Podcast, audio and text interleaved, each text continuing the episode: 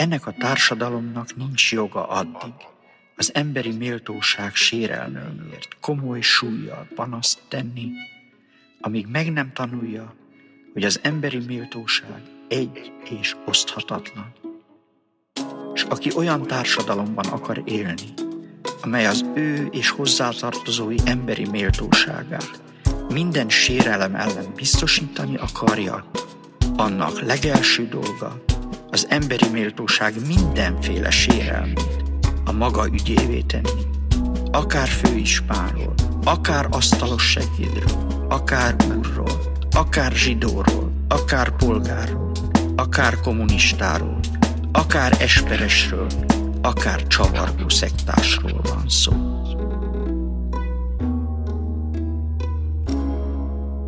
Jó napot kívánok mindenkinek! Én Bari László Bence vagyok, a CEU Bibó István Szabad Egyetem koordinátora és a CEU történelem tanszékének doktorandusza. Mai eseményünk témája az Orbán 10, az elmúlt évtized a magyar társadalom szemével című tanulmány, amely a FES, a Friedrich Ebert Stiftung, valamint a Policy Solutions közeműködésével valósulhatott meg, jöhetett létre.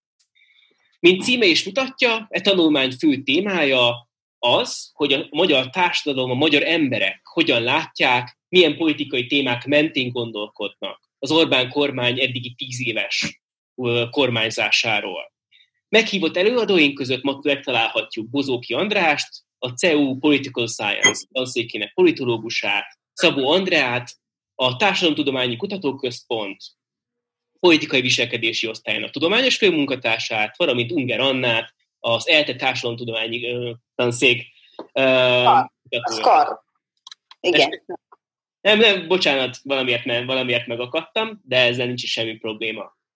A mai műsornak a menetrendje úgy tűnik, úgy néz ki, hogy az előbb említett előadók 5-7 perces expozékban nyilatkoznak a kutatásról, ennek témájáról, valamint az erről alkotott véleményükről, majd ezeket köztetik egymással, majd pedig ezt a beszélgetést kinyitjuk önök a közönség felé.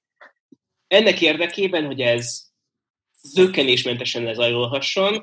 Először mindenkit le fogok négyíteni, hogy az előadás idején senki sem, még véletlenül se tudjon senki sem véletlenül közbeszólni, hangzavart csinálni, vagy hasonló, ez rám is vonatkozik, csak az előadók fognak beszélni, de amint letelt ez a közös beszélgetéssel töltött időszak az ő számukra, mindenki számára megnyílik a lehetőség, hogy hozzászólhasson a beszélgetéshez. Kérem önöket, hogy majd kommentben jelezzék azt, hogy szeretnének hozzászólni, én pedig az igényjelzés sorrendjében fogom őket szólítani, hogy személyesen hozzájárulhassanak a beszélgetéshez. Mivel azt hiszem, hogy minden fontosabb pontot megemlítettem és letisztáztunk ebben a, be- ebben a bevezetésben. Most kérem, hogy a meghívott előadóink kezdjék meg az álláspontjaik bemutatását, és most véletlenszerűen mondom, ha lehet, akkor Anna, Unger Anna kezdje el a saját véleményének az ismertetését a jelenlévőkkel. Ez tényleg teljesen...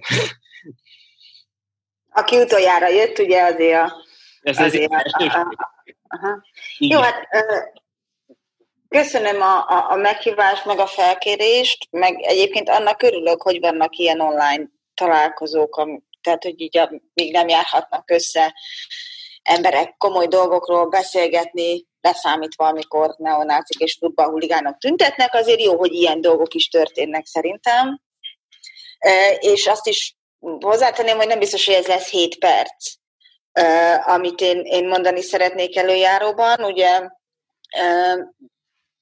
megismervén ezt a kutatást, ami érdekes egyébként, hogy nagyon sokaknak nem jutott eszébe, hogy itt tíz éve van végül is egy nagyon sajátos rendszer, nem sokan csináltak ilyen, ilyen elemzéseket, vagy ilyen felméréseket. Nekem igazán két dolog volt szembetűnő, vagy három, inkább három dolog volt szembetűnő. Az első az, hogy összességében ez a tíz év, ez egy, ez egy visszalépés, egy visszafejlődés, egy degradálódás. Tehát nem, nincs olyan eleme ennek a tíz évnek, egy dolgot leszámít, egy apró, mondhatni közpolitikai elemet, hogy a gyerekvállalás úgy tűnik az adatok alapján, hogy a gyerekvállalás valamennyivel könnyebbnek gondolják, de érdekes, hogy ez csak a gyerekvállalásra van, és ha megnézzük a környezetét, tehát hogy a gyereket ugye nem csak úgy beleszülünk a világba, hanem annak orvos kell, iskola kell, loboda kell, élhető környezet kell, olyan távoli dolgok, vagy elvon dolgok se tesznek rosszat a gyerek felnövésének, hogy jogállamban kiszámítható jogrendben nincs korrupció, stb. Ezekben mind másban ugye romlott Magyarország teljesítménye a lakosság megítélése szerint. Tehát az első dolog, hogy nem állunk jobban semmiben, és azért ez egy elég nyomasztó tény, amit nyilván nem kell ez közölménykutatás, az ember a saját életében is érzékelheti ezt, hogy nincs jobb tíz évvel később, nem lett jobb, tehát elvesztettünk tíz évet. Ami miközben irdatlan mennyiségű pénz érkezett az országba, amivel nagyon komoly fejlesztéseket lehetett volna csinálni. Mert hogyha a stadionra futotta volna, akkor szerintem az iskolákat is lehetett volna betonozni, és kórházakat is lehetett volna építeni. Ugye ez a, a 2018-as választási kampányban volt egy hatalmas felirat a Bakcsomópont egyik betonkerítésén, hogy a kórházépítésből is lehetne lopni, ami szerintem egy nagyon jó összefoglalása volt annak, amiről ez az egész időszak szólt. Tehát az első meglátásom az, hogy, hogy ez egy nagyon nyomasztó és szomorú eredmény, hogy nem fejlődött az ország tíz év alatt, romlott a helyzet szinte mindenben. A másik nagyon fontos dolog, ami két apróságnak tűnő eredmény, a kutatás vége felé, és mind a kettő egy kicsit rámutat azokra, azoknak a közhelyeknek a hibás voltára, amit nagyon sokat hallunk a társadalmi nyilvánosságban. Az egyik az, hogy leváltható-e a demokratikus úton a kormány, és ugye itt a többség azt mondja, hogy nem. Tehát, hogy demokratikus úton ezt már nem lehet. Tehát a legtöbben azt mondják, hogy nem váltható le összességében, és ami nagyon érdekes, hogy nincsen szignifikáns különbség a között, hogy megyeszékhelyen élek, a fővárosban élek, vagy vidéken élek. Ami szerintem azért érdekes, mert ugye van az a részben közhelyszerű, és részben emiatt valós, részben nem valós megközelítés, hogy a vidéki Magyarország egy csomó mindenről nem tud, a kis településen élők egy csomó mindenről nem tudnak. Egyszerűen azért tudott a Fidesz nagyon sok szavazatot gyűjteni, mert a, a nem jut el információ az állampolgárokhoz, de amikor még a községben élők 43%-a is azt mondja, hogy nem leváltható a Fidesz demokratikus úton, akkor valami mégiscsak eljut. Tehát szerintem ez azért is egy fontos információ, mert azt a vélelmezett ellentétet a vidék és a város között, ami, ami a, a, a közveszélyben nagyon gyakran megjelenik, legalábbis árnyalja. Nem azt mondom, hogy teljesen tagadja, vagy megcáfolja, de árnyalja. A másik, ami szintén nagyon érdekes, és erről ez jó, hogy megkérdezték, bár mondjuk sokat erről sem szoktunk beszélni a, a, a, a nyilvánosságban, az az, hogy itt van két-kétharmad. Nagyon érdekes két-kétharmad. Az egyik az, hogy a Fidesz kormányzás elsősorban a gazdagoknak kedvez, ezt a megkérdezettek kétharmada 60% a mondja, hogy így van. Vagy teljesen egyetért vele, vagy inkább egyetért vele és még a Fidesz szavazók egy jelentős része is egyetért ezzel. Tehát, hogyha a rendszernek a szociális dimenzióját nézem, mondjuk egy politikai rendszert mondhatjuk, hogy hogyan tudunk megítélni egyfelől a, a, a politikai leválthatósága szempontjából, tehát a lecserélhetősége szempontjából, itt látjuk, hogy a társadalom többség azt gondolja, hogy nem lecserélhető demokratikus úton. Ha a, a, a szociális helyzetből nézzük, kinek kedvez a rendszer, a társadalom többsége azt mondja, hogy nem neki kedvez, a gazdagoknak kedvez, hiszen a kétharmada nem gazdag a magyar társadalomnak. És a harmadik dimenzióhoz, ha azt rakjuk, hogy akkor az egyéni boldogulás, tehát jó, oké, összességében gazdaságilag, meg politikailag problémás a dolog, de az én kis életemben lehet-e valami változás, vagy én azért mégis valamilyen módon profitálhatok ebből. Nagyon érdekes, hogy ebben is van egy kétharmad, és ebben is a Fidesz számára egy nagyon rossz kétharmad van, ugyanis az a kérdés, hogy elsősorban azt tud előre jutni, aki jóban van a kormányjal, ezt a lakosság 65%-a gondolja, hogy így van. 65% az ugye majdnem kétharmad. És uh, itt sem, a, egyébként még a Fidesz szavazók többsége is ezzel ért egyet. Tehát megint csak nem lehet azt mondani, hogy itt valami ellenzéki elvakult uh, nézetről beszélünk. Tehát én azt gondolom, hogyha mind a három dimenzióban ez a ez az alapállítás, hogy egyszerűen nem jutok semmire, nem lesz jobb az életem, sem mondjuk így demokratikus közérzület, sem anyagi szempontból, sem e- egyéni előrejutés szempontjából, akkor erre azért nem nagyon lehet büszke ez a kormányzat, de közben meg ugye ott van az a paradox helyzet, hogy iszonyatosan népszerű a kormány. Hogy ennek mi az oka, azt én magamban nem fogom tudni, vagy hát sokféle opció lehetne rá, de most ebbe, ebbe nem mennék vele, de azt gondolom, hogy Összességében ez a jelentés sok újat nem mond abban, amit érez az ember, inkább, hogy mondjam, szomorú tényadat, tényadatokat szolgál ahhoz, hogy ez, hát szóval, hogy, hogy itt, itt ellett, el, elloptak tíz évet az életünkből, és még tíz év lesz minimum, amíg ebből majd egyszer ki lehet menni, ha egyáltalán. Úgyhogy én, én kifejezetten elkeserített ez a jelentés. Ungerarnak köszönjük. Most szeretném megkérni Szabó Andreát, hogy ö, ismertesse az ő nézetét. Köszönöm szépen. Először is ö, szeretném megköszönni, hogy itt lehetek ezen a beszélgetésen. Megtisztelő számomra, hogy ö, meghívtatok, meghívnak, és kíváncsiak a véleményemre. Én azt hiszem, hogy meg kell köszönnünk még valakinek ezt a mostani alkalmat, méghozzá annak, hogy vannak még olyan kutatások, amik független kutatások. És ez egy nagyon fontos dolog. Tehát az, hogy még tudunk független kutatásokból eredményekhez jutni, szerintem ez egy nagyon méltányulandó dolog, mert a társadalom statisztikában egyre több olyan fekete lyuk van, ahol már csak központilag valamilyen módon befolyásolt, vagy ha nem is befolyásolt, de, de, de mindenképpen, hát, hogy úgy mondjam, tehát, hogy nem, szab, nem szabadon hozzáférhető adatok vannak, és ez egy olyan alkalom, amikor, amikor ingyenesen letölthető méghozzá nagyon széles adatokat tartalmazó tanulmányról beszélünk a Policy Solution-nek az anyagával kapcsolatosan. És ezzel kapcsolatosan van egy másik megjegyzésem is az, hogy a múlt héten megjelent egy, egy következő tanulmányuk is, ami a Kádár korszakot és a rendszerváltozást hasonlítja össze, a rendszerváltás 30, amin szintén Bozóki Andrással ott voltunk a bemutatóján, úgyhogy milyen állandó szerzőpáros vagyunk lassan. És szerintem nekem az a határozott véleményem, hogy ezt a két tanulmányt tulajdonképpen együtt kell kezelni.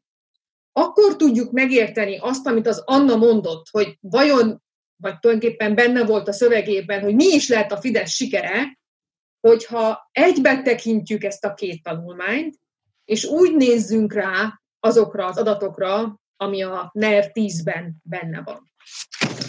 Én megpróbáltam egy kicsit fideszes lenni, és, és megnézni, hogy milyen konszolidációs elemek vannak ebbe a tanulmányba. Tehát én, hogyha hardcore Fidesz szavazó lennék, mire lennék büszke?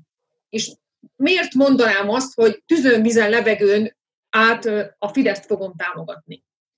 Én azt gondolom, hogy öt olyan szempont van, ami meggyőzhet egy Fidesz szavazót arról, hogy tulajdonképpen nem is mennek olyan rosszul a dolgok, és amit az Anna mondott, az egy szélsőséges ellenzéki látószög, bocsánat, ezt most nem neked mondtam, hanem most egy másfajta narratívát szeretnék behozni, és hogy tulajdonképpen az igazság az nem ott van, hanem odaállt a mi oldalunkon, már mint hogy a a, a Fidesz oldalán.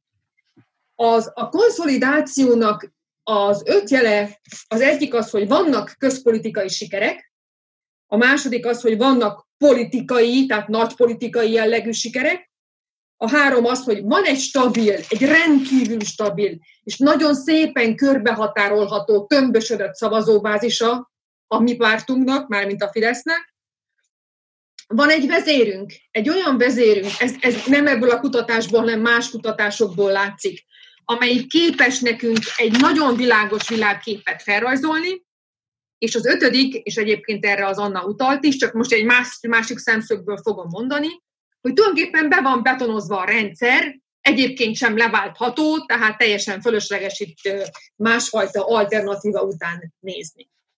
Na nézzük ezt az öt pontot egyesével, nagyon rövid leszek, nem fogom a, húzni az időt. Ugye a közpolitikai sikerek esetében én öt darab ilyen pontot írtam föl magamnak, és hát kétségtelenül a, a legfontosabb siker, ami valószínűleg az ellenzéki szavazók esetében is érzékelhető, hiszen erről az anyag is ír, anyag is ír.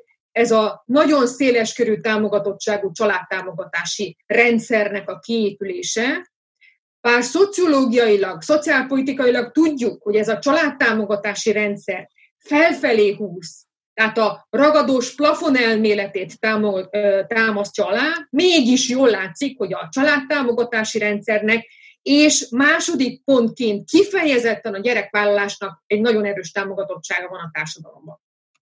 A másik ilyen sikertörténet a rezsicsökkentés, amiről nagyon szépen bemutatja az anyag, hogy tulajdonképpen az ellenzék is egy pozitívunként fogadja el, sőt a bizonytalan szavazók is úgy emlékeznek rá erre a 2012-es csodafegyverre, hogy ez valami nagyon pozitív része, pozitív döntése volt a Fidesz kormánynak.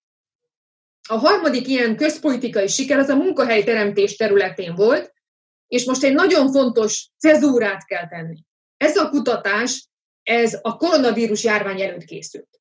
Ez szerintem egy nagyon fontos adaléka mindannak, amiről beszélgetni fogunk.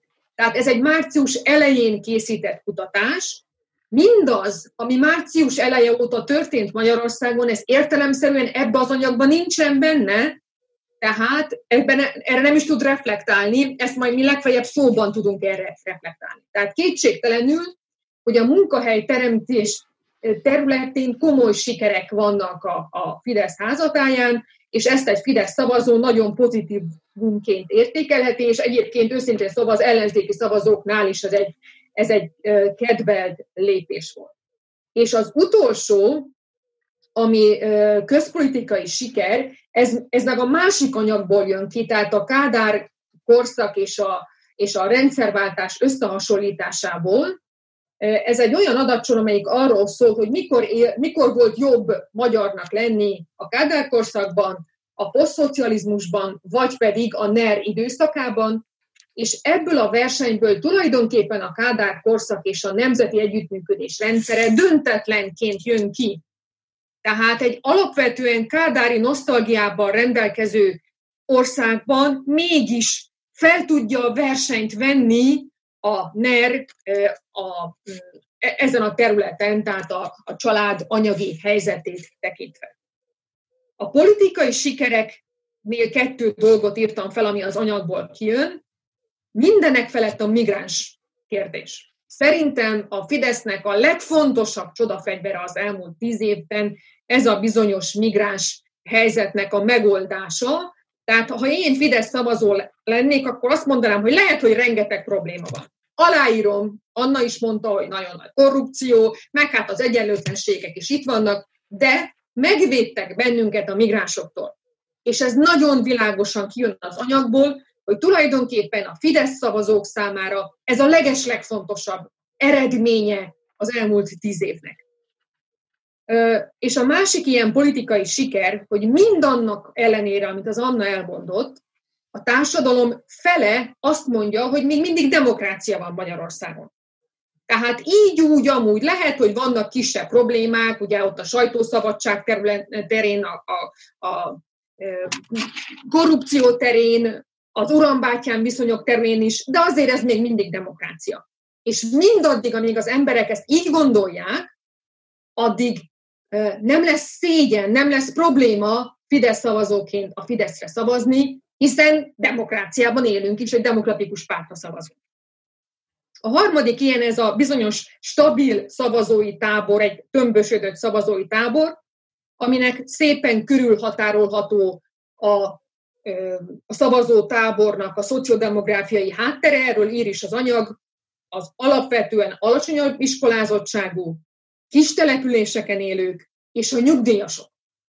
Épp ezért nagyon fontos szerintem a, a kormánynak az a döntése, hogy visszahúzza majd a 13. havi nyugdíjat négy egymást követő időszakba, mert pontosan a legfontosabb szavazói táborát, a nyugdíjasokat próbálja ezzel még jobban a Fidesz mögé tenni.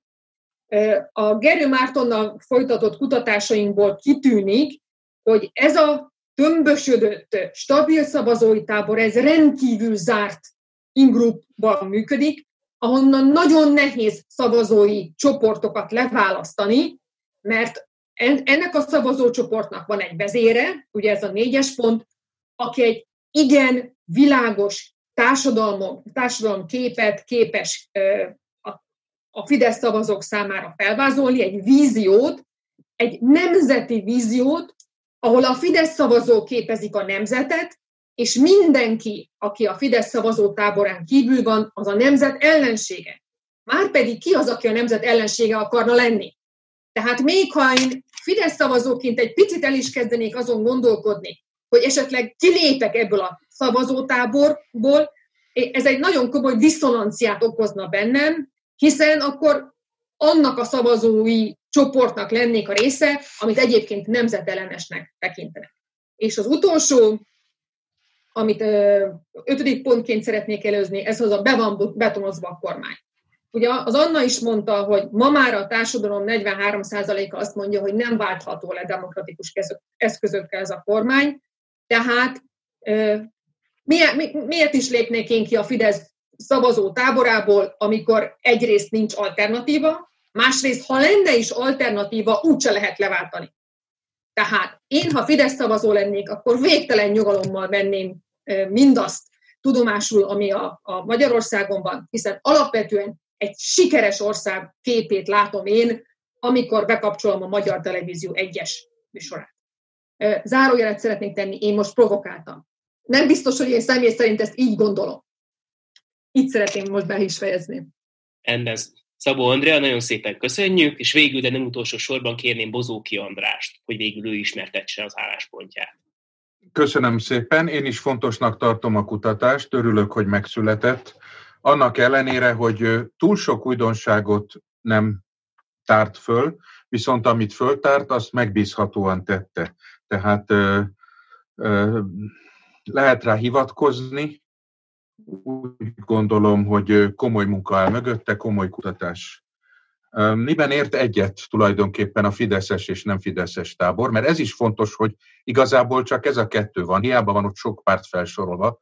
Valójában a kisebb pártok, az ellenzéki pártok együtt mozognak, akár LMP, kis eltérésekkel, Momentum, DK, Jobbik, stb.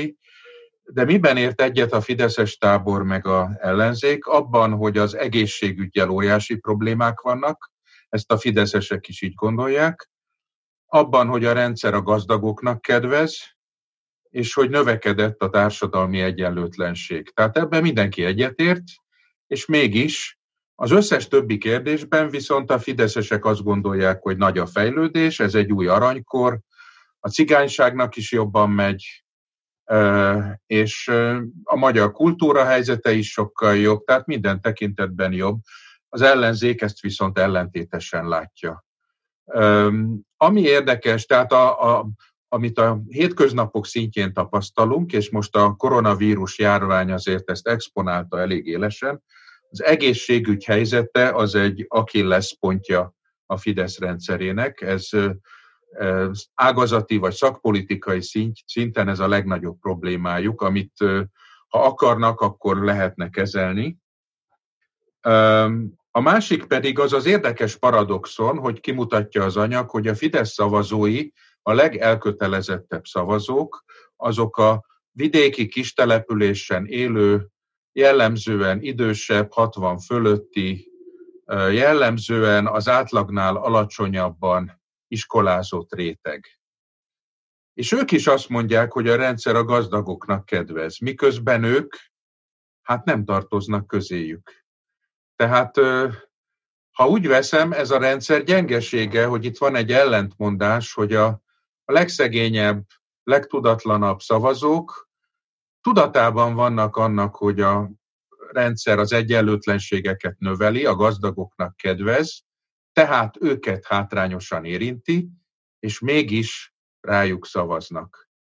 Ez azt mutatja számomra, hogy, hogy itt nem pusztán racionális kapcsolódás van a Fideszhez, mert valóban, ha megnézzük, hogy mi volt az első számú hivatkozása a Fidesz szavazónak, ami miatt a Fideszre kell szavazni, és ami a legeslegjobban bejött, hát ez a migráns ellenes fellépés, nevezetesen, hogy nem jöttek bevándorlók Magyarországra. Na most, ha minden más területen racionálisan tudunk vitatkozni, akkor úgy tűnik, hogy ezen az egy területen nem tudunk racionálisan vitatkozni egy Fidesz szavazóval, mert ha racionális lenne, akkor látná, hogy ez a veszély ez egy éven keresztül állt fönn, 2015-ben, amikor az iszlám állam vette át a hatalmat Szíriában, és megindult a menekült áradat Európa felé. És azzal, hogy Angela Merkel kötött egy üzletet Erdogánnal, ez a veszély megszűnt. Tehát ez a veszély sem 2015 előtt, sem 2016 után gyakorlatilag nem állt fenn, és mégis ez a leginkább pozitív identifikációt, azonosulási pontot nyújtó esemény a Fidesz szavazó számára. Ez számomra viszont azt mutatja, hogy a vonzódás az nem racionális, hanem ilyen érzületi, identitás szintű, vallá, már-már vallásos szintű. Tehát, hogy valóban van abban valami, hogy egy karizmatikus vezető iránti elköteleződés, mert ezt e, emellett szerintem racionálisan nem lehet érvelni, hát ha csak nem egy nagyon szélesen keretezve azt mondjuk, hogy a biztonság. A tíz év egyébként ketté osztható, 2015 előtt a csodafegyver az a rezsicsökkentés volt, ezt az MSP szavazók is nagyon jól fogadták. Ez beleillik tulajdonképpen egy kádárista narratívába, folytatódik a kádárizmus, a biztonság, a gondoskodás, és 2015 után egy külső támadástól való, egy ilyen virtuális, fikciós támadástól való megvédés. Mert még ha el is lepték volna a menekültek az országot, azok nem akartak itt maradni, azok mentek volna tovább Ausztria és Németország felé. Ezt prezentálta úgy a kormány, mint a támadás elleni védelmet. Tehát itt egy irracionális momentum van, amit a kommunikációban és a propagandában a kormányzat felnövesztett, egy kis halat fölnövesztett egy cethallá, és ez e, tehát egy propagandisztikus azonosulási pontot kínált. Ami pedig a demokratikus kormányváltás esélyeit illeti. Én úgy gondolom, hogy itt van egy módszertani hiba a kérdésfeltevésben, mert az a kérdés, hogy leváltható-e az Orbán kormány demokratikus választásokon. Szerintem itt egy kérdés, egy mondatban két kérdés van elrejtve, hogy leváltható-e a kormány demokratikus választásokon, illetve hogy előtt meg kellett volna kérdezni, hogy ön szerint lesznek-e demokratikus választások. Mert ha engem megkérdeznek, én is azt gondolom, hogy az Orbán kormány demokratikus választásokon igenis leváltható. Abban viszont már egyáltalán nem vagyok biztos, hogy 2022-ben lesznek-e demokratikus választások. 2018-ban szerintem nem voltak szabad és tiszta választások. Miért gondoljam azt, hogy négy évvel később, 2022-ben az lesz? Tehát itt egy olyan zavar állt itt elő, kicsit az, hogy a fele azt gondolja, hogy demokrácia van, a másik, hogy nincs demokrácia. Nem tudom, hogy itt miért a budapestiek gondolják azt, hogy leváltható egy demokratikus választáson. Talán azért, mert úgy gondolják, hogy Budapesten demokratikus választás lesz. Hát itt a kérdés valójában az, hogy hisze ön abban, hogy lesz-e demokratikus választás, és a vidéki szavazók talán a, az ilyen elrejtett agendája a kérdésnek az, hogy, hogy ők nem gondolják azt, hogy lesz demokratikus választás, ergo le sem váltható. Sajnálom, hogy ez a kettő egybecsúszott, jobb lett volna ezt két külön kérdésként feltenni, mert akkor tisztábban, tisztábban látnánk. Miközben nagyon fontos, hogy, hogy a demokrácia állapotáról, az, hogy a gazdagok számára kedvez a rendszer, ezeket megkérdezték, az egyenlőtlenséget, a sportot, az egészségügy kérdését, a migrációt, és így tovább. Én hiányolnám az oktatást. Nem tudom, hogy azt miért nem kérdezték meg, hogy, hogy az oktatás helyzete, egyáltalán a társadalmi mobilitás valamilyen leegyszerűsített módon megkérdezve, hogy ön szerint egy faluban született gyereknek mekkora esélye van egyetemet elvégezni, nagyobb esélye van-e most, mint volt 20 évvel ezelőtt. Tehát az oktatás társadalmi szerepére nincsen semmilyen kérdés sajnos, és ez jó lett volna. Jó lett volna megtudni azt, hogy a magyarok mit gondolnak az oktatásról. Az-e az oktatás feladata, hogy a már meglévő középosztályi és elit, elit csoportokat újra termeljék, vagy pedig az az oktatás feladata, hogy a társadalmi mobilitást elősegítsék, és esélyt adjanak a hátrányos helyzetűeknek is a felemelkedésre. Szerintem ezt fontos lett volna megkérdezni. Nekem ezen a ponton hiányérzetem volt az anyaggal kapcsolatban, ami egyébként nagyszerű, fogom használni, nagyon jó. Majd talán a beszélgetés során még lesz arra alkalom, hogy visszatérjek egy-két dologra. Érdemes lenne egybevetni korábbi fel, felvételekkel, mert szerintem az Orbán rendszer is két részre osztható. Volt a 2015 előtti rész, és a 2015-től a második, az évtized második fele. Szerintem erről még beszéljünk, szerintem ez, ez két eltérő szakasz. De itt most megállok, mert túl sok lesz az idő. Köszönöm. Rendben, köszönjük szépen. Most megkérném a három előadót, hogy a felszólás sorrendjében, ha tudnak, vagy ha szeretnének, akkor reflektáljanak a többiek expozéira. Ungeronnát kérem először, hogy szólaljon fel.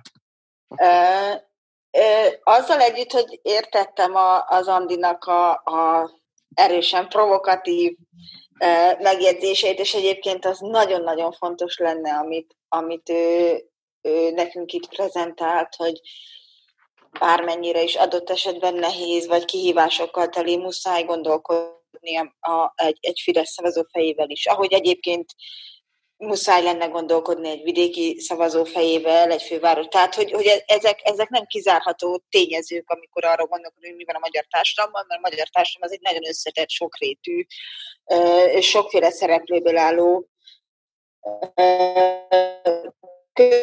közösség, de Két, két dolog, az egyik majd az Andráshoz is kapcsolódik, ugye a migráns válság, ez, az egész migránsodás kapcsán, de hogy azért azzal együtt, hogy az, hogyha a lakosság fele gondolja csak azt, hogy demokráciáról, hogy demokrácia van, az egy nagyon-nagyon, tehát hogy az csak képben rakva, az egy nagyon rossz adat. Tehát működő demokráciákban általában ennél jóval magasabb arányban gondolják azt, hogy a, hogy a rendszer demokrácia, hogy ez a legitimációnak a különböző szintjei, lehet, hogy elutasítom az adott kormányt, de avval a politikai berendezkedéssel, amiben élek, avval nincsen bajom, azt elfogadom, azt egy legitim demokratikus intézménynek tartom. Tehát értem, hogy a Fidesz szavazóknak ez egy hivatkozási alap lehetne, de, de hogyha ezt mondjuk leszállunk a Fidesz szavazó lóról, és kutatóként gondoljuk végig, akkor ez azért egy rettenetesen rossz adat, nagyon-nagyon gyenge teljesítményt mutat. Ugyanakkor az az összehasonlítás, amit az Andi mondott, hogy a, a, a Kádár rendszer és a, a NER között van egy párhuzam nagyon sok szempontból, és ebből válik el, vagy ehhez képest nagyobb más az a, az a 20 év, vagy 22 év, amit viszonylag demokráciában értünk. Ez ugye nagyon szépen reflektál arra a rettenetes mondatra, ami az alaptörvényben van a vagy a preambulumban, vagy a, a Nemzeti Együttműködés nyilatkozatában, ez most tök ciki, de ezekben a hivatalos deklarációkban nem vagyok túl jó, ami ugye a, a, azt a demokratikus időszakot az átmenet két zavaros évtizedének nevezi. És ugye ez egy nagyon fontos dolog, hogy igen, ez általában a demokrácia, az egy zavaros, borzasztó, konfliktusos harcokkal teli, csinálni kell, részt kell venni, dönteni kell, gondolkodni kell, az egy az ebből a szempontból nem egy kényelmes rendszer, egy autoritár rendszerhez képest, ahol nem kell részt venni, nem feltétlen kell gondolkodni, nem kell versenyezni, nem kell erről az egészről dönteni. És a, a, a magyar társadalomnak azért nagyon kevés időszak állt arra a rendelkezésre, hogy ezt megtanulja valamilyen módon. Tehát az a két-három év, ami 45 után megadatott, az is egy viszonylagos demokráciában, és utána ez a 20 év, ami 89 után, ez azért nem biztos, hogy elég arra, hogy, hogy ezt, ezt, ezt megtanuljuk, és nem elég arra adott esetben, hogy a nehézségei mellett az erényeit is lássuk. Én látom, de nem mindenki látja, és látom, tehát érteni vélem azokat, akiknek nem feltétlen volt jobb az a 20 év ezzel együtt én, én tényleg végtelen rossz indulatúnak gondolom ez zavaros évtizednek nevezni, de amikor szerintem ebben az Orbáni deklarációban ez, ez benne van, akkor az azt is jelzi, hogy ő, ő pontosan ezekre a mintákra, ezre, erre a társadalmi attitűdre próbál reagálni, hogy igen, én is tudom, hogy, hogy ez ilyen volt. A másik, hogy ez, a, ez az egész migráns történet nagyon érdekes, hogy amit az András ugye elég hosszan elmondott, hogy hát azért itt nem voltunk mi nyomásnak kitéve.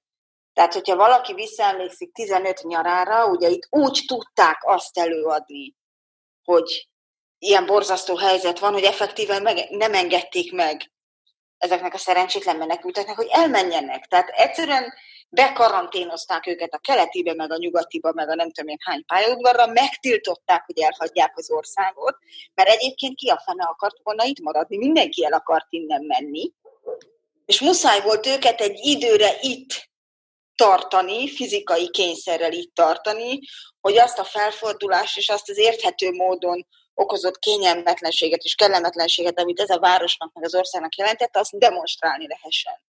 Na most, ha ezt én azt mondom, persze, hogy ez egy, ez egy nagyon aljas és mocskos, de hatékony politikai trükk volt. De ha azt nézem, hogy működött a kormányzat, és olyan szempontok mentén működött a kormányzat, amire egyébként kormányzatot létre szoktak hozni, hogy az emberek boldogulását, életét segítse, akkor azt kell mondanom, hogy ott a kormány becsődölt. Tehát, tehát, tehát az, hogy egy kormányzat lényegében a saját eredeti céljával ellentétesen működtessen hivatalokat, mert ehhez hivatalokat kellett működtetni, hogy a vasút ne vigyen el embereket, hogy a határt lezárják, stb. Ez a kormányzat csődje volt, hogy nem tudta kezelni, mert nem is akarta kezelni ezt a helyzetet. És a harmadik, csak nagyon röviden, szintén, amit az András mondott, én nem tudom, hogy a kérdőív az, az a felmérés készítők állították össze, vagy az állampolgárok adtak választ, és úgy állt össze ez a mi javult, mi romlott, de szerintem nagyon sokat elmond a magyar társadalom állapotáról, hogy se az oktatás, se a kultúra, se a tudomány egyszerűen nincs. Tehát ez a három dolog, ami valójában egy, ez egy az egybe kimarad. A javulásból is, meg a romlásból is. Tehát itt van egy olyan országjelentés, amiből kiderül, hogy rosszabb az egészségügy, de több gyereket tudunk csinálni. Vagy, tehát, hogy könnyebb gyerekeket vállalni, de hogy ők hol fognak tanulni, vagy járnak-e színházba, vagy lesz-e zeneiskola, vagy lesz-e könyvtár, lesz-e szabad tudomány, ez teljesen kívül van az egészen. Lehet, hogy azért, mert nem is érdekli a magyar társadalmat. Egyébként nekem néha az a gyanúm, hogy ez így van. Nem, Ennyi szerintem ezt meg se kérdezték. Nekem az a gyanúm, hogy ezt a hát kérdést igen, nem tették föl. Beszédes. És az is beszédes, ez föl sem merült. A tíz legfontosabb dologban. Oké, okay, befejeztem. Andi. Köszönjük szépen, akkor Szabol. Két, két dolgot szeretnék mondani. Az egyik az, hogy én megtaláltam az oktatással kapcsolatos kérdést. Az, amikor megkérdezik, hogy az elmúlt tíz évben hogyan változott az egészségügy helyzete, utána ott van a közoktatás helyzete is, vagy a közoktatás állapota, és ott az derül ki, hogy 58% romlást vizionált, és még a Fidesz szavazók esetében is ki is írtam magamnak, 31-31-31 százaléka a javult, nem változott és romlott arány, tehát ez azon kevés tételek egyike, ahol még a Fidesz szavazók sem teljesen elégedettek.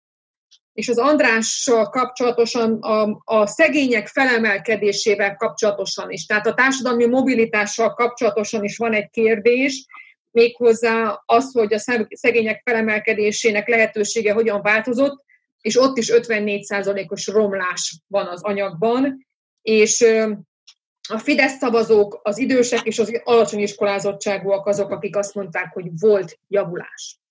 Amit én még kiegészítésképpen szeretnék mutatni, az egy szófelhő, megpróbálom megosztani a képernyőmet, ha szabad, nem enged, azt mondta, hogy a hossz nem engedi, tehát neked kellene megengedni, hogy fel jó, tudjam. Jó, jó, megpróbálom. Uh... Közben addig elmondom, hogy miről van szó. A 2018-as választások kapcsán én vezettem egy panelkutatást, egy választási panelkutatást, amelyik három hullámból állt. Készítettünk egy kutatást 2017. decemberében és 2018. januárjában, még mielőtt a kampány elindult volna, 2018 tavaszán a választások előtt, és 2018 májusában, júniusban a választások után. És ebben az utolsó hullámban, tehát a harmadik hullámban megkérdeztük az embereket úgynevezett nyitott kérdésben, hogy mit értenek az alatt a kifejezés alatt, hogy demokrácia. Tehát, hogy számukra mit jelent a demokrácia kifejezés, mi az az a szó, amivel asszociálnak, ez egy bevett eljárás egyébként a szóasszociációnak az alkalmazása, és most azt a szófelhőt szerettem volna megmutatni, de lehet, hogy akkor ezek szerint nem tudom megmutatni. Nem, de most meg tudod.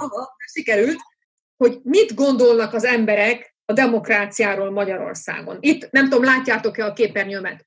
Uh-huh. Igen.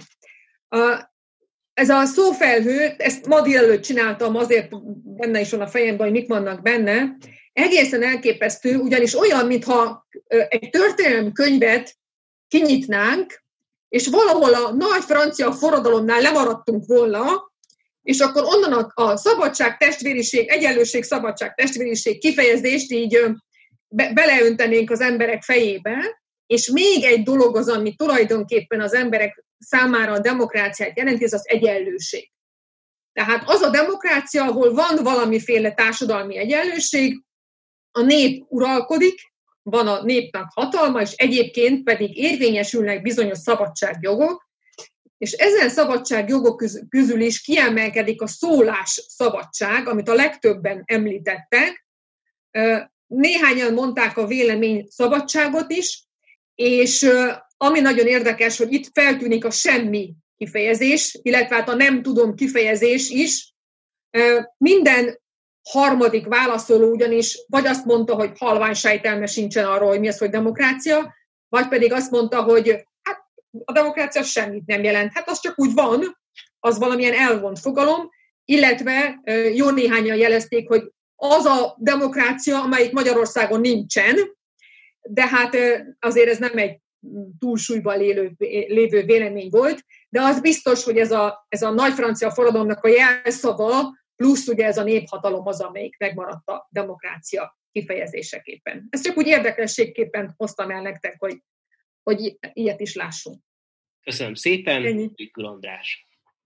Igen, valóban szerepel a közoktatás. Ez elkerülte a figyelmemet, elnézést kérek.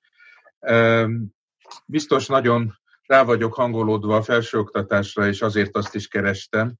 Másrésztől a szegények felemelkedésének a kérdése az ugye a társadalmi egyenlőtlenség kategóriájába is belecsúszik, és, és hát persze mobilitás kérdés is, de itt nem csak a szegényekről van szó, hanem egyáltalán a, a, a mobilitás lehetősége azzal kapcsolatban, hogy, a, hogy más munkákat, más munkaköröket, más képzettségeket igénylő munkákat be tud-e valaki tölteni. Természetesen van mobilitás, méghozzá az országon kívülre irányuló mobilitás nagyon erős, és ez nem csak a fiatal képzett embereket érinti, hanem idős gondozókat is, meg babysittereket is, és másokat is. A, amit mondani akartam még korábban, az most még két dolgot mondanék. Az egyik az, hogy a, a nem, a, az Orbán rendszernek a nemzetközi beágyazottsága, ez érdekes, hogy a demokrácia fogalmánál a szuverenitás nem került elő, mert a miniszterelnök nagyon gyakran használja ezt a szót, a szuverenitását megőrzi Magyarország, és ez sokszor szinonimaként a demokráciával. Örülök egyébként, hogy ez itt nem került elő, inkább legyen a szabadság, egyenlőség, testvériség, mert az még mindig jobb, mint hogyha belemegyünk ebbe a, a demokráciának, ebbe a populista, szuverenista megközelítésében, megközelítésébe. De a 2010 és 2014 között lehetett azt gondolni, hogy a, az Orbán rendszer lényegében egy szembe megy a nemzetközi trendekkel, tehát egy ilyen kivételes helyzet. Mit csinálnak a magyarok szemben a civilizált nyugati világgal? Persze, keleti nyitás, stb., de de mégis az Európai Unióban, meg egyáltalán a bővebb Európában ez egy, ez egy nagyon egyedi jelenség volt. Ugye, amikor azt mondta, hogy illiberális demokrácia, vagy illiberális államot építünk, 90 vagy 2014-ben, akkor ez már nem egy program volt, hanem már egy beteljesült gyakorlat. Akkor még mindenki felkapta a fejét. A lengyel választások óta, 15 vége óta, illetve Trump megválasztása óta, 16, majd a Brexit óta, azonban megváltozott a nemzetközi közhangulat, és a, ugye még a 2010-es évek elején lehetett bízni Oroszország demokratizálódásában, voltak jelentős tüntetések, Ukrajna további demokrácia, demokratizálódásában, az arab tavaszban, ennek vége. Tehát most már az Orbán rendszer 15-től kezdve beleilleszkedik a nemzetközi mainstreambe. Hát amit látunk most Amerikában, Trump idején. Nem lehet azt mondani, hogy az Orbán rendszer annyira kilógna ebből a sorból, vagy a Kaczynski rendszer, Szerbia, Románia, Csehország, Salvini. Tehát, hogy ugye nem, volt, nem véletlen, hogy a 2010-es évek egyik politikai sláger témája a populizmus volt. Ez most már lefutott, mert már rájöttek az emberek, hogy nem csak a populizmus a probléma, hanem rendszer szintű a probléma. De akkor hirtelen úgy tűnt, hogy megváltozott az Orbán rendszer megítélése, és a nemzetközi fősodorban van. Ez a kérdés, hogy meddig tud ebben megmaradni, és meddig tudja megtartani a miniszterelnök ezt a látszatot, hogy ők irányítják, vagy formálják a történelem menetét. És az utolsó megjegyzésem pedig, a, beszéltünk itt többször arról, hogy mennyire hasonlít a Kádár rendszer meg az Orbán rendszer. De hadd emlékeztessek itt arra, amit a baloldali barátaim rendszeresen mondanak, és nem jogtalanul mondanak az Orbán rendszerrel szemben, hogy valójában itt egy nacionalista csomagoló papírba belerakott neoliberális rendszerről van szó, amelyik még sokkal jobban kizsákmányolja a dolgozókat. A rabszolgatörvény egy, akkor most a megújított 2.0-ás rabszolgatörvényel olyan a dolgozói jogokat annyira semmibe veszi, nincsenek szakszervezetek, nincsenek szolidaritás közösségek, formálisan szervezett szolidaritás közösségek, annyira szét van verve a civil társadalom, hogy, hogy nagyon nehéz, hogyha ebből az irányból nézzük, ezt a Kádár rendszerhez hasonlítani. A Kádár rendszerben azért a munkások el tudtak menni két hétre a Balatonra nyaralni, bizonyos alapvető jogokkal rendelkeztek, kollektív jogokkal, munkavállalás, munkaszerződésnél, és így tovább. Tehát nem akarom ezt dicsőíteni a Kádár rendszert, mert alapvetően a, azt hazudta a Kádár rendszer, hogy a munkáshatalom, és végső soron elárulta a munkásokat, de ami itt van, ez nem is egyszerűen neoliberális, hanem azt kell, hogy mondjam, hogy szociál-darwinista hozzáállás, akár itt a koronavírus járványnál is, tehát hogy a, Lényegében nem probléma az, hogyha nagyobb áldozatokkal járnak bizonyos események, akkor legalább nem kell annyi nyugdíjat fizetni. A, a munkanélküli segély az más országokban hat hónap vagy egy év, itt három hónap. A miniszterelnök azt mondja, hogy mindenkiről gondoskodunk, mindenki kap állást, hogyha elveszíti az állását, de aztán hozzáteszi azt is, hogy mindenkiből lehet közmunkás vagy katona. Tehát ez a víziója a magyar társadalom jövőjéről, a közmunkások és a katonák országa. Ez nagyon más, nagyon más, mint a Kádár korszak, ahol, ahol volt valami fajta ilyen, ilyen talán hazug, de mégiscsak létező kis közösségekre épülő ilyen munkásbecsület, vagy munkavállalói becsület. Itt, itt ezek nincsenek, itt ilyen kizsákmányolás láncolatok vannak, ilyen hűbéri alapon, amely, amelyben, amelyben hát a, hogy is mondjam, az emberi méltósághoz kötődő kollektív jogok azok teljesen eltűnnek. Köszönöm szépen. Köszönjük szépen minden előadónak az expozékat, a véleménynyilvánításokat. Most moderátorként én magam is egy kicsit hozzá fogok szólni a beszélgetéshez, viszont közben meg szeretném kérni hallgatóinkat, hogy aki szeretne hozzászólni, az nyugodtan írjon chatben, jelezze az igényét, és majd miután én befejeztem, szólítani fogom önöket sor, sorrend szerint, hogy nyugodtan hozzászólhassanak maguk is az eseményhez, amennyivel szeretnének. A magam részéről egyébként a tanulmányban nagyon érdekesnek találtam azt, hogy, hogy a három fő úgynevezett úgymond sikerpontja a Fidesznek, illetve amit sikerpontként értékel maga a magyar lakosság is, az a családtámogatás, a migráció megállításának, valamint a rezsicsökkentésnek a kérdése, azaz a kormányzati propaganda főpontjai úgy tűnik minden esetben célba találtak, amelyel szemben az ellenzék nem tudott vagy hiteles, vagy sikeres narratívát kialakítani. Egyébként ez nem biztos, hogy csupán az ő ö, propagandájuknak, véleményformálásuknak a kudarca, hiszen kevesebb média lehetőségük van, kevesebb embert is tudnak elérni az eszközeikkel. Másrészt viszont azokra a problémákra szintén úgy tűnik, hogy az ellenzék nem tud reflektálni, sikeresen, amelyek magyar lakosságot főleg foglalkoztatják. Így az egészségügyre, a társadalmi különbségek növekedésére, valamint a munkavállalók kiszolgáltatottságára. Ez abból látszódik, hogy sok Fidesz szavazó is megkérdőjelezi a mostani kormányzattal kapcsolatban, és mégsem képes az ellenzék vagy őket elérni, vagy számukra hiteles narratívát, alternatívát képviselni.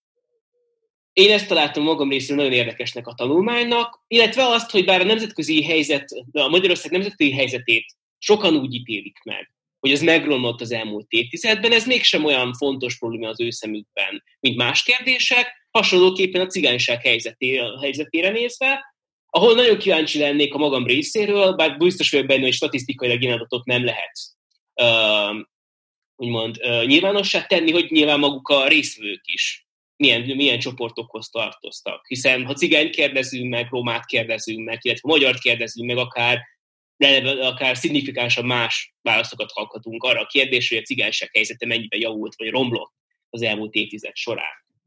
Azokra a pontokra is szeretnék reflektálni, amit itt minden előadó említett. Magam részéről a demokrácia kérdésen sokszor vitatkozom, ugye ez a, hogy vitatkozom, gondolkodom, ugyanis nyilván ez egyfajta, hogy is mondjam, nemzetközileg nagyon is alapfogalomnak számít, illetve alap elvárásnak, hogy egy állam, az, hogy az államforma alapvetően liberális demokrácia legyen, ez a standard, ami, ami ettől való eltérés, a jellegi mondhatjuk, hogy azért most már kicsi konfliktusban lévő, magában a konfliktusban lévő világnézet szerint, az deviancia a normától, eltérés. De ugyanakkor a magyar lakosság körében, ez személyes tapasztalat is, de szerintem ez sok kutató is visszaigazolhatja, nagyon beszédes az, hogy a Szabó Andrea által mutatott ábrában van egy ilyen meghatározás, vagy rövid, bon, mó, jó szólás ezzel kapcsolatban, olyan semmi. Ugyanis sokszor a magyar lakosság nem érzékeli annak előnyeit, hogy demokráciában él, épp ezért nem is tudja nagyon értékelni azt. Úgy gondolja, hogy ez egy üres lózunk, a demokrácia, a szabadság, mint olyan, hiszen ennek az előnyeit nem igazán érzékeli, ahogy, hát, ahogy a, ennek eltűnését sem annyira a saját bőrén. Ez az én véleményem, legalábbis így látom a dolgot. Azzal viszont vitatkoznék, hogy a Fidesz szavazó táboron túl csak a nemzetellenesek csoportja létezik, akár a Fidesz szavazók szemében, mert szerintem nagyon fontos az, hogy az Orbán kormányzat nem csupán a vele szimpatizálók érzelmeit generálja, de van szerintem alapvetően támogat, vagy támogatni szeretne egy olyan hozzáállást is a politikához, amely alapvetően közömbös, a politikus kiábrándult. Tehát nem csupán, nem csupán az a Fidesz ellensége, aki konkrétan szembefordul, az ellenkező pártokat támogatja, az, aki semleges, azt nem veszik célba alapvetően, úgy vélem. És itt jön, itt jön közbe az, ezért fontos szerintem a migráns ellenség propagandája, ugyanis ez, bár valóban mondhatjuk, hogy nem teljesen racionális alapokon nyugszik, de mondanám, hogy volt egyfajta félracionalitása azokban az években, amikor ez különösen kúrens volt. Mert az igaz, hogy Magyarországra nem nehezedett húzamosan, hosszabb távon olyan migrációs nyomás, de ugyanakkor arra emlékezhetünk, hogy azokban az években a média legalábbis nagyon felkapta, és valóban, valóban voltak sorozatosan terroresemények Európában, amelyet a fideszes propaganda természetesen a migránsokra kent, helytelenül, mert, ez, mert ennek nem a migránsok voltak az okozói, valamint ugye felhasználta azt a mondhatni félrasszista és gyakran a lakosság körében meglévő érzletet, miszerint azok a nyugat-európai országok azért szenvedik el ezeket a terrorcselekményeket, mert bevándorló országokká váltak, ott az etnikai, egy, etnikai homogenitás megszűnt, a kulturálisan ilyen értelemben hadatló fázisban vannak, szétesőek, és ez ennek az egyik megnyilvánulása az, hogy ilyen események történnek az ő területükön, amelyel szemben a Fidesz kormányzat azt a képet sugalta, hogy Magyarország nagyon is meg fogja tartani az etnikai homogenitását, egy felívelő szakaszban van a történelmére nézve, tehát mindenki, aki magyar, részesül ebből a sikerből, pártállástól függetlenül úgy vélem, ezt, ne, ezt, ne, ezt egyáltalán nem kérdőjelezték meg, és ezzel mindenki számára igyekeztek biztosítani, sajnos rossz előjellel, de egyfajta közösségtudatot. Igen, azt hiszem ezek lennének a magam részéről a hozzászólásaim. Keszthelyi Balázs szeretne tőlem kérdezni, szeretne ö, személyesen megnyilvánulni, hozzászólni, vagy olvassam fel a kérdését. Erre kérnék szépen egy választ szövegesen, hogyha lehet. Mert ha nem, akkor felteszem, jó lesz felolvasva rendben. Mi lenne a legjobb és legrosszabb reális forgatókönyv a következő tíz évre? Ez az első kérdése Balázsnak milyen lehetősége van a civil szférának, elegendő ki a civilek ahhoz, hogy változást érjenek el, mire készültünk 22-ig, és utána. És adok egy pár másodperces emésztési időt az előadóinknak, majd pedig megkérném első körben Unger Annát, röviden válaszoljon erre a kérdésre, ezekre a kérdésekre, hogyha tud.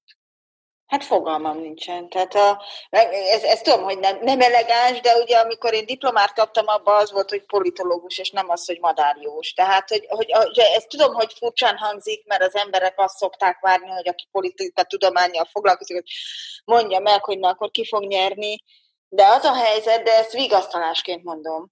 Tehát, hogy, hogy én lehet, hogy azért, mert bár, bár öregszem, vagy nem tudom, de hogy most csinálok egy kutatást, ami a rendszerváltásnak egy érdekes aspektusát vizsgálja, és nagyon érdekes, hogy ugyan benne volt a levegőben. De ha valaki, és most azt sem visszaolvasom a sajtót, 85-től 90-ig rém érdekes. Tehát az, hogy 88-ban már szabadabb volt a magyar sajtó, diverzebbek voltak a napi és heti lapok, meg a megyei lapok, mint a mostani megyei napi lapok, tehát egyszerűen több hírt kapunk az ellenzéki tevékenységről a 88-as pártállami sajtóból, mint most a pártállami sajtóból az ellenzékről. Azt tudom mondani, hogy a, a, a rossz hír az, hogy lehet ennél is rosszabb, és a jó hír meg az, hogy nem, általában nem látjuk előre, hogy mi jön. Tehát ha ne, ahogy két hónappal ezelőtt senki nem látta, hogy Amerikában 40 milliós munkanélküliség lesz, hogy emberek effektíve éheznek az Egyesült Államokban. Most egy kint lévő barátom mesélt egészen elképesztő történeteket, hogy milyen állapotok vannak. Nem látjuk előre, és ugye, amit az Andi is mondott, hogy ez a felmérés még a válság előtt készült, lehet, hogy a válságnak az elhúzódó hatásai egy az egybe aláássák ezt a rezsimet úgy, ahogy, ahogy az 56-ot se látta senki előre. Tehát én nem tudom megmondani, hogy, hogy, hogy mi lesz 22-ben, vagy mire készülhetünk, amit sejtek, vagy ami nagy valószínűséggel, hogy lesznek nem tisztességes és nem szabad, de valamilyen választások 22-ben. Gondolom, majd megint leáll a választási iroda szervere, és akkor majd az Index megszerzi az adatokat, amit mi majd megint az Andival mérgesen csetelünk egymás, hogy hol vannak az adatok, miért nem te se látod, én se látom, jó, hát akkor majd valami lesz. Tehát ezt, ezt nagyjából tudom mondani, hogy az biztos, hogy nem lesz, és hogy mi a civil társadalom esélye, ezt szerintem a leg, ez a legfontosabb kérdése szerintem a magyar társadalom jövőjének, hogy, hogy a, a civil társadalom, és ez teljesen mindegy, hogy, hogy grassroot, teljesen mindegy, hogy csak egy kis kö, települési közösségről beszélünk, vagy egy országot behálózó nagyobb kezdeményezésről beszélünk.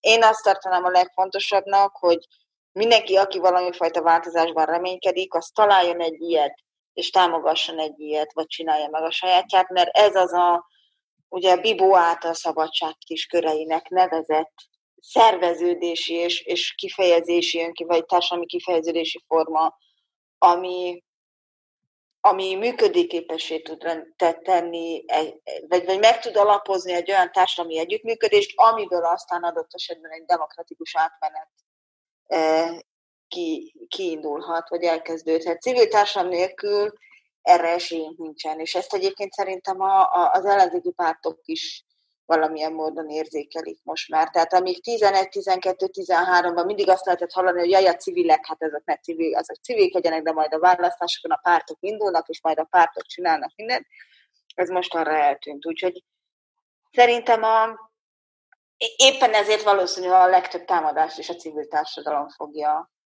fogja elszenvedni a közeljövőben, mert a tudományt, az akadémia világát már farpanára tették, az ellenzéki pártok pedig iszonyatosan nehéz helyzetben vannak, úgyhogy, úgyhogy arra, arra lesz még érdemes figyelni, hogy a civil, tehát hogy tudunk-e valami olyat csinálni egyénileg a civil társadalomban, ami, ami legalább szinten tartja a reményt, vagy, vagy visszahoz valami fajta változásnak az esélyét. Köszönjük szépen, Szabó Andrea. Hát egy borzasztó nehéz kérdést kaptunk. Valószínűleg a kollega úr a legnehezebb kérdést tette föl, ami csak létezik ebben a szakmában. Nem tudom, hogy tegnap este látták-e, láttátok-e Török Gábor nevű kollégánkat az ATV-ben, aki egy meglehetősen sötét forgatókönyvet vázolt föl. Gyakorlatilag azt mondta most 2020. június másodikán, hogy a 2022-es választások eldőltek, és hát Orbán Viktor ül, ölébe fog hullani a következő kétharmados győzelem. Én nem mernék ilyen nagyon erőteljes jóslatot tenni, már csak azért is, mert én is politológus vagyok, és a diplomámban nem, nincs erre lehetőségem, hogy, hogy ilyesmiket tegyek. Azt tudom elmondani, hogy mi van most. Az van most, hogy a választói magatartás mindenféle elmélete szerint a legstabilabb szavazótáborral a Fidesz rendelkezik.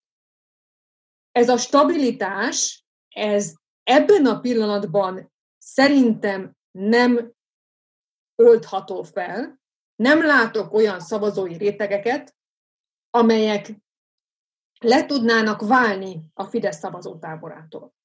Ha és amennyiben a Fidesz meg tudja tartani a magszavazóit és a peremszavazóinak a jelentős részét, ami most megvan, akkor még a ellenzéki pártok szoros együttműködése esetén is a Fidesz győz a 2022-es választásokon, és én most eltekintek attól, amit az Anna mondott, hogy ezek a választások milyenek lesznek, és hogy a választások napján mit fogunk egymással csetelni, mert hogy az előző választáson hosszasan írtunk egymásnak ezzel kapcsolatosan.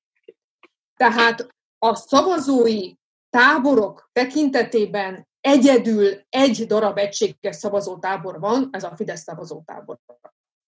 Az ellenzéki szavazótábor ebben a pillanatban széttartó szavazótábor, aminek a legfontosabb problémája az, hogy nincs egy darab személy, aki ezt összetartsa. Tehát nincs vezetője az ellenzéki szavazótábornak. Karácsony Gergely, ugye ő a főpolgármester, ő most egy más területen van elhelyezkedve, más területtel foglalkozik, és nem látszik az az egyén, aki azonosan, egyformán tud szólni egy megmaradt jobbik szavazónak, egy idős MSP szavazónak, és egy fiatal városi Momentum szavazónak. Vélelmezhetően, és ez már megint a madárjóstás kategóriájába tartozik, talán egy nő lehet egy olyan személy, aki erre képes lehet, és egységesíteni tudja az ellenzéki tábort.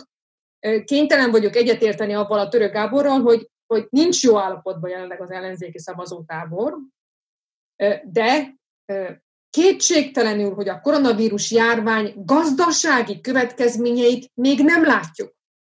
És nem tudjuk, hogy ez milyen módon befolyásolhatja elsősorban az ellenzéki szavazótábor. Tehát ez nagyon fontos. Nem a gazdasági válság hatásai szerintem nem a Fidesz szavazótáborát fogják befolyásolni, hanem az ellenzéki tábort, és még egy nagyon fontos tábort, a bizonytalanokét, akikről nem beszéltünk, hiszen az egy nagy tömb most jelenleg, az egyes közvéleménykutató cégek 30 és 35 százalékra teszik azoknak az arányát, akik nem tudják megmondani, hogy melyik pártra szavaznak, vagy nem mondják meg, hogy melyik pártra szavaznak.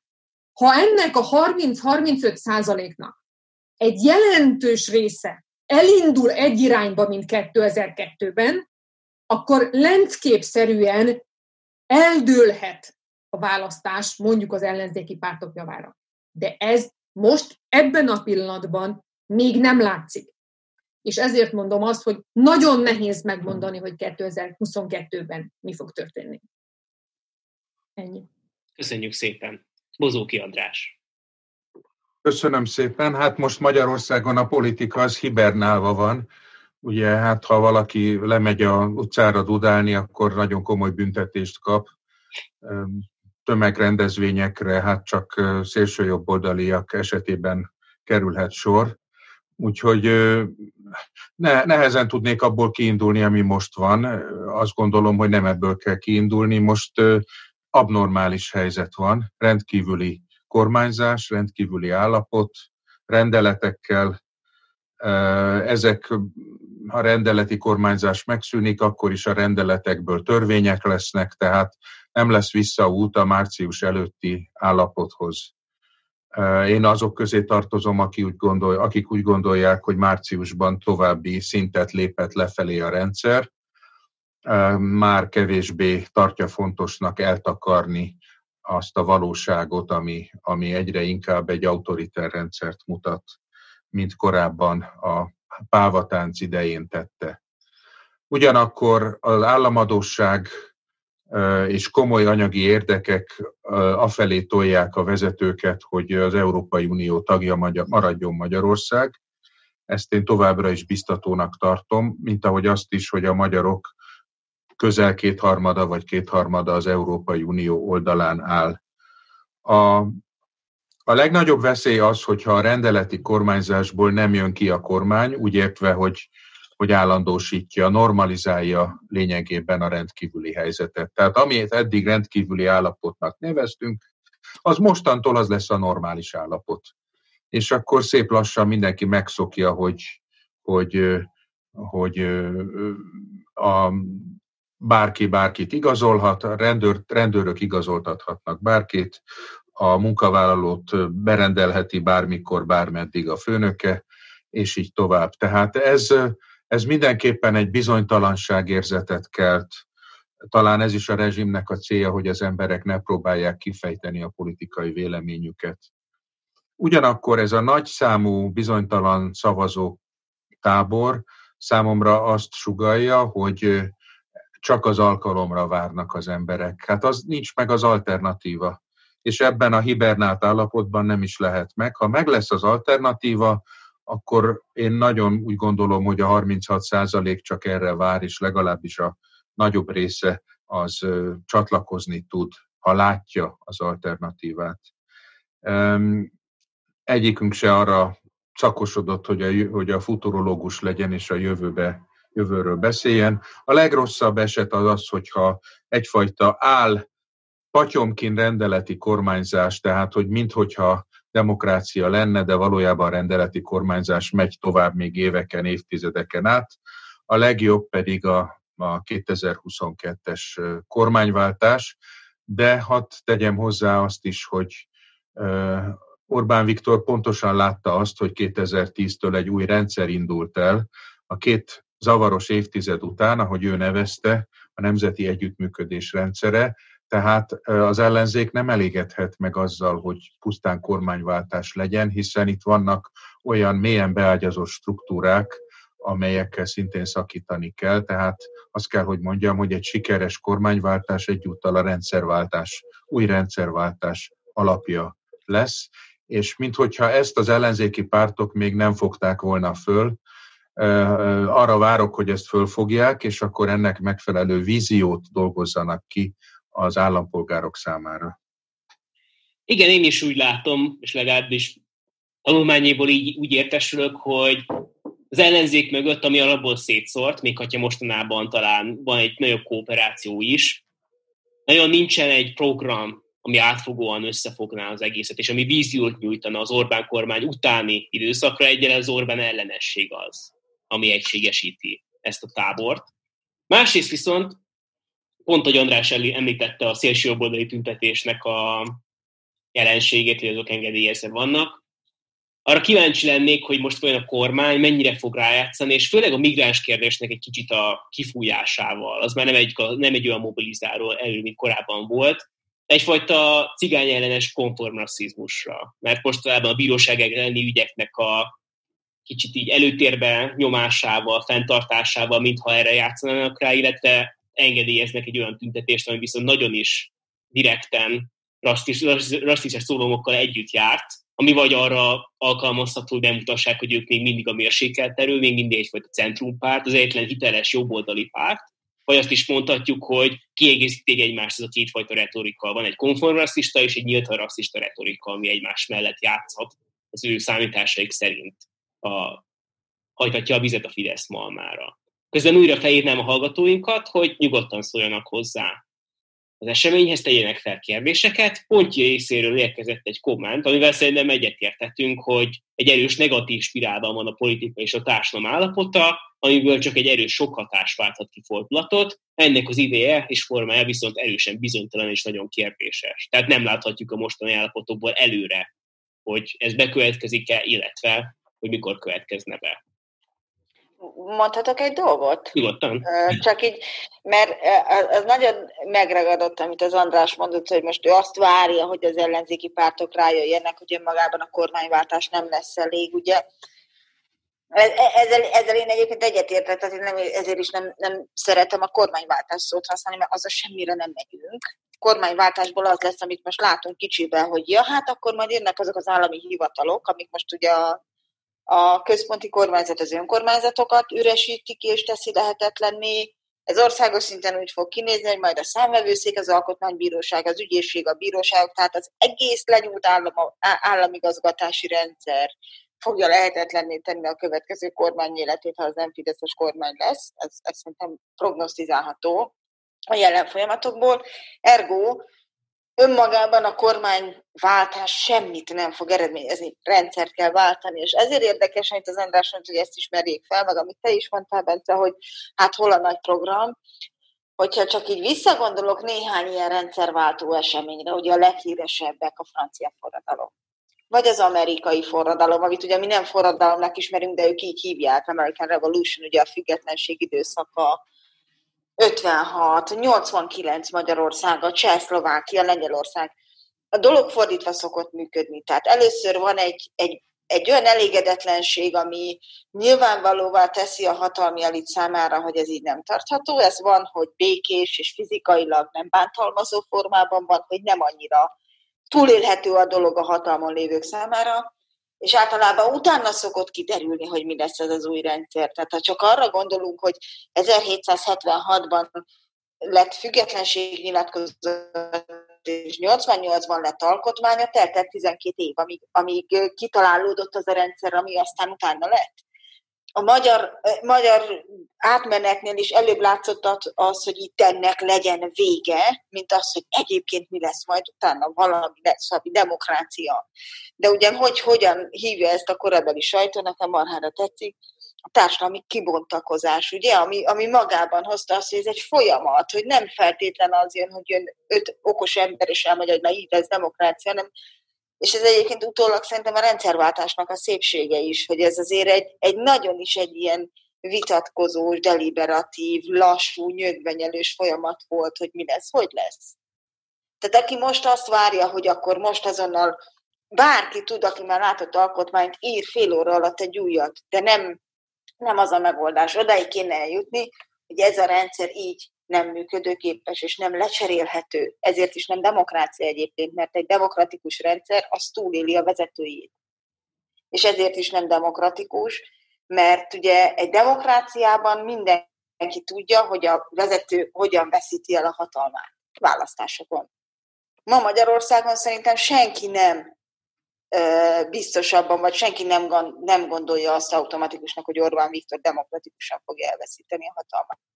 Ezen szerintem túl vagyunk. A felmérés alapján nagyjából túl vagyunk. De csak, csak azt akartam hogy ezért szerintem kár a, a, a nagy terveket várni, mert az a második lépés. Én ezzel egyet tudok érteni, csak hát nyilván ugye a kilátástalanságnak lenne egyfajta ellenpontja az, hogy az emberek úgymond tudják, hogy nagyjából merre felé tartanánk enélkül, vagy mi lehetne e, e ezt, ne, ezt nem ellenértként mondom, mert egyébként egyetértek, hogy amikor nagy forradalmak történtek, akkor valóban nem volt egy ilyen víziós alternatíva.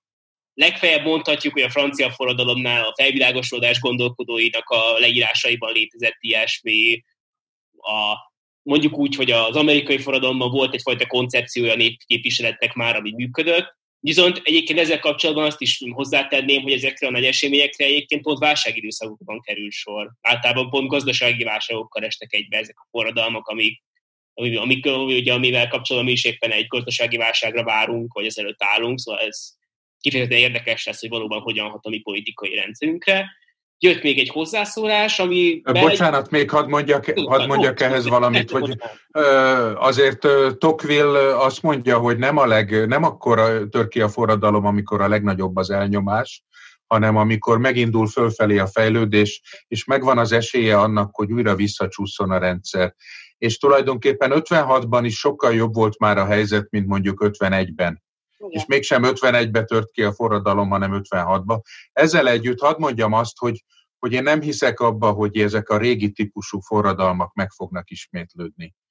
Én azt gondolom, hogy lehet ezekre gondolkodni, tömegek, stb., de de hirtelen most nekem a Chile jutott eszembe 1989, amikor egy békés választáson hosszú nyögvegyenlős évek után meg tudtak szabadulni Pinochettől azáltal, hogy elsősorban nem a múltról beszéltek, hanem a jövő perspektíváit bontakoztatták ki. A kibontakozás, igen, arra adtak egy reményt az ellenzék, az Egyesült Ellenzék, és akkor Pinochetet le lehetett győzni békés úton választáson.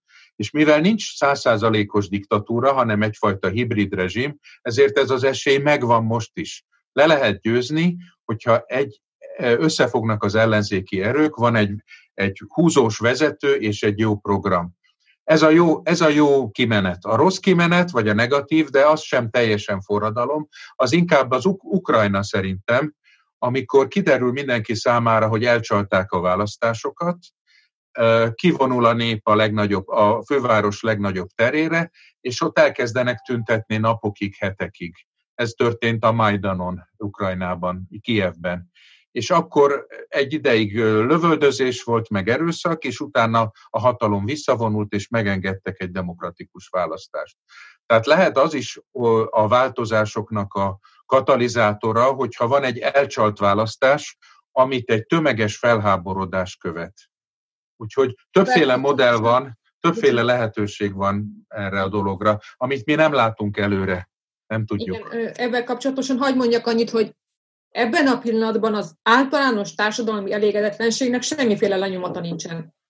Sem ebben az anyagban nem látszik, sem az utóbbi hetekben készült közvéleménykutatások nem mutatják a társadalmi elégedetlenséget. Biztos merem állítani, hogy forradalmi helyzetnek semmilyen jele nincsen, és én személy szerint ezt nem is támogatom egyéb iránt. Az, amit az András felvázolt második forgatókönyvként, hogyha van egy elcsalt választás, utána egyfajta forrada, felháborodásként az emberek az utcára mennek, az a helyzet, hogy a magyar politikai kultúrában a baloldalon és a mérségelt centrum oldalon nincsen meg ez a fajta politikai kultúra, tehát nincsen meg az a fajta felháborodunk, és akkor kimegyünk az utcára.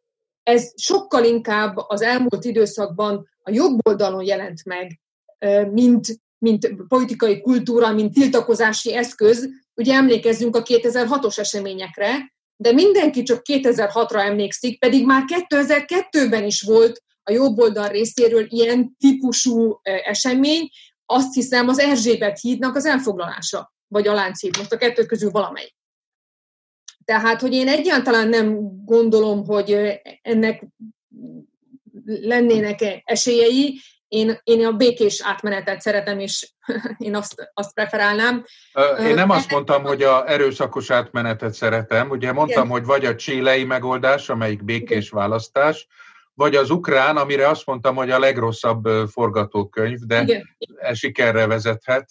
Egyébként Igen. hát pont az ilyen erőszakos eruptív dolgok, azok, azok megjósolhatatlanok, tehát ez igaz, de az a morális... 56, 56. október 23-án baloldali tömegek vonultak föl, és abból lett a forradalom.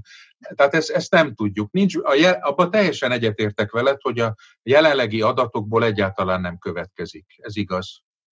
Szóval a morális felháborodás 1990 óta valamiért a, a jobb oldalt ezt kisajátítja magának, ezt a jogot, hogy ő, ő az, aki a morált és, a, és az erkölcsi szabadságot képviseli, úgyhogy nem tudom, tehát bizakodjunk, de én azért egyáltalán nem vagyok ezen a téren bizakodó. For the record, tehát csak, hogy legyen az világos, hogy én nem várom a forradalmat, jó? Tehát, hogy én nem azt mondtam, hogy, hogy kapára, kaszára, egyszerűen csak a, a, annyiban jöttek ezek a példák, mert ezt ismeri mindenki, hogy, hogy nem, nem úgy történik a változás, hogy akkor megvan a nagy plan, itt van a nagy mesterterv, és akkor ez alapján változtatunk. Egyébként pont a magyar átmenet, a 89-es mutatta meg azt, hogy ugye elindult az ellenzéki kerekasztal, aztán jött a nemzeti kerekasztal, ott született egy megállapodás, ami aztán ugye részben nem is fogadták el, lett egy népszavazás, és aztán még mennyi minden változott 90 után. Például ugye az Antal-Tölgyesi Paktum alapjaiban változtatta meg azt a közjogi elképzelést, ami ugye 89-es tervezetben és, és megállapodásban benne volt. Tehát én csak arra próbáltam utalni, hogy mindig van ez az elképzelés, hogy de akkor mondja meg az ellenzék, és mi lesz majd utána. Ezt nagy vonalakban el lehet mondani, és ahogy romlik a, a helyzet, úgy elegendő egyébként egyre kevesebbet mondani. Tehát, hogy egyenlőbb szociálpolitika, vagy egyenlősítőbb, vagy demokrácia, és egy idő után ez már elég, mert nem feltétlen kell, kell tök részletesen előadni. És még egy dolog, hogy mennyire érződik a, vagy érezhető az általános elégedetlenség, ez ugye, nem tudom, én nem, nem vagyok szociológus, nem nagyon sosem mértem még ilyeneket, de szerintem az önmagában nem, tehát nem kell, hogy a társam egészen elégedetlen legyen ahhoz, hogy, a, hogy az elégedetlenség jelentős legyen. A netadó egy csomó mindenkit nem érintett. És mégis az úgy tudott, oly, akkorát ütött a Fidesz támogatottságán, gondoljunk bele, hogy 14 tavaszán iszonyatosan ugye megnyerik kétharmaddal megint a választást, mármint, hogy kétharmadot nyernek a választáson, senki nem látta előre, hogy novemberben tízezrek fognak menetelni, és az következő évi időközi választásokon elveszítik a kétharmadot. Ami persze kis vigaz, de hogy, hogy ezek azért nem feltétlen előrejelezhető, vagy előrejelzett tények, és szerintem azért társadalmi elégedetlenség bizonyos szinten igenis érzékelhető a társadalomban, még ha nem is általánosnak. A, a leggazdagabb az biztos, hogy nem, nem fog elégedetlenkedni, a legszegényebb meg olyan szinten kívül van az egészen, hogy ő megint csak nem. A középosztály, ez az egyre gyengülő, egyre inkább lecsúszó középosztály, ebben nem látom azért a, az adatok alapján az olyan hűde kirobbanó elégedettséget a, a, a jelenlegi helyzettel. Időközben kaptunk két kérdést, amik közül szerintem mind a kettő érdekes. Az egyik Keszei Balázs kérdés, hogy nem lehet-e a közöny már akkora, hogy pusztán nem számít az, hogy mi fog történni a jövőben, illetve van egy olyan kérdésünk, hogy az átlag embernek 30 év alatt vajon nem csak az ideológia változott-e, miközben a helyzete nem lett jobb. Mind a kettő kicsit széleskörű kérdés, de alapvetően érteni vélem, hogy ez is egy, hogy ez is egy vagyfajta széle, mondjuk elterjedt lakossági érzet például, ez a 30 év alatt nem változott semmi, csupán az ideológia, bár ezzel mindenképpen vitatkoznék, hogy az egyes időszakokban. Hát mivel, mivel elnézést, mivel kettő percünk van, én nagyon rövid lennék, ez lenne az utolsó megszólalásom, hogy azért ezt a túlságosan nagy apátiát sem értem, hiszen tavaly ősszel, hát itt földrengésszerű változások voltak vidéki nagyvárosokban és Budapesten. Budapest legtöbb kerületében ellenzéki polgármesterek vannak, tehát körülbelül 3-4 millió ember ellenzéki vezetés alatt él. Ezeket most megpróbálják kiszorítani, megbüntetni, forrásokat elvonni, de ennek meg lesz a bőtje. Hát az emberek nem hülyék, tudni fogják azt, hogy itt most büntetésben vannak a kormány által. A kormány provokálja őket. Nem hiszem, hogy például Budapestet vissza fogja nyerni a Fidesz. Tehát azt akarom mondani, hogy talán ez a koronavírus hangulata, amelyik passzivitásba lökte az embereket, és azt hiszi, hogy nem történik semmi. Hát ősszel beindul majd a politikai év, és lehet újra dolgokat csinálni, még akkor is, hogyha hogyha sokkal szűkösebb körülmények között. Tehát én nem gondolom azt, hogy a közöny az teljesen átvenné az uralmat, pláne egy olyan időszakban, ami teljesen kiszámíthatatlan gazdasági válságot hozhat. Tehát, ahogy mondtam, nem tudnék jósolni, de ha jósolnék, akkor azt mondanám, hogy ez a közöny ez nem fog megmaradni túlságosan sokáig. Köszönöm. Rendben, akkor azt hiszem lassan ideje a záró gondolatoknak, mert ahogy András is felhívta a figyelmet, lassan kicsúszunk az időkeretből. Valaki vállalkozik egyébként erre? Rajtam kívül, mert én szívesen mondok fel. Nem, nem, nem, nem, nem. Én azt mondanám, hogy, hogy tessék, mondj csak András. Nem, nem, nem, hát gondolom talán az Andrea szeretné, vagy a, vagy a Anna nem, nem, nekem, én, én nekem jó a Bence. Nyilván kívülről okay. látta. Hát akkor köszönjük szépen a lehetőséget, egy rövid zárszót kérünk a Bencétől. Rendben. Én is köszönöm szépen mindenkinek, hogy aki megjelent, a vendégelőadóknak, illetve a hallgatóknak is. Azt hiszem, az látszódik, magából a tanulmányból, hogy van egy általános érzet Magyarországon az elmúlt tíz évben, többségen úgy érezzük, hogy nem javult a helyzet, sőt, akár romlott is rengeteg területen, miközben persze voltak sikerek is, amelyeket mondjuk úgy, amelynek az érzetét szintúgy a kormánypropaganda vetítette ki. Azonban azt is, azt is láthatjuk a, megbe, a beszélgetésből, hogy eljutottunk egy olyan pontra, ahol sokféleképpen alakulhat a jövő. A 2022-es választásokra nézve lehet prognózisokat tenni, lehet jövendőléseket hozni, de hogy biztosan mi fog történni, azt még a jelenlegi trendek alapján sem mondhatjuk el meg, mert van előttünk egy nagyobb korszak, amikor kell még a koronavírus utóhatásaival, vagy akár még hatásaival társadalmilag, illetve gazdaságilag megküzdenünk. És ez lesz majd az, ami dönt arról, hogy pontosan Magyarország jövője melyik irányban dől el a következő években. Még egyszer nagyon szépen köszönöm, és hát mindenkinek kellemes estét kívánunk. Köszönjük, Köszönjük szépen! szépen. Viszontlátás! Viszlát!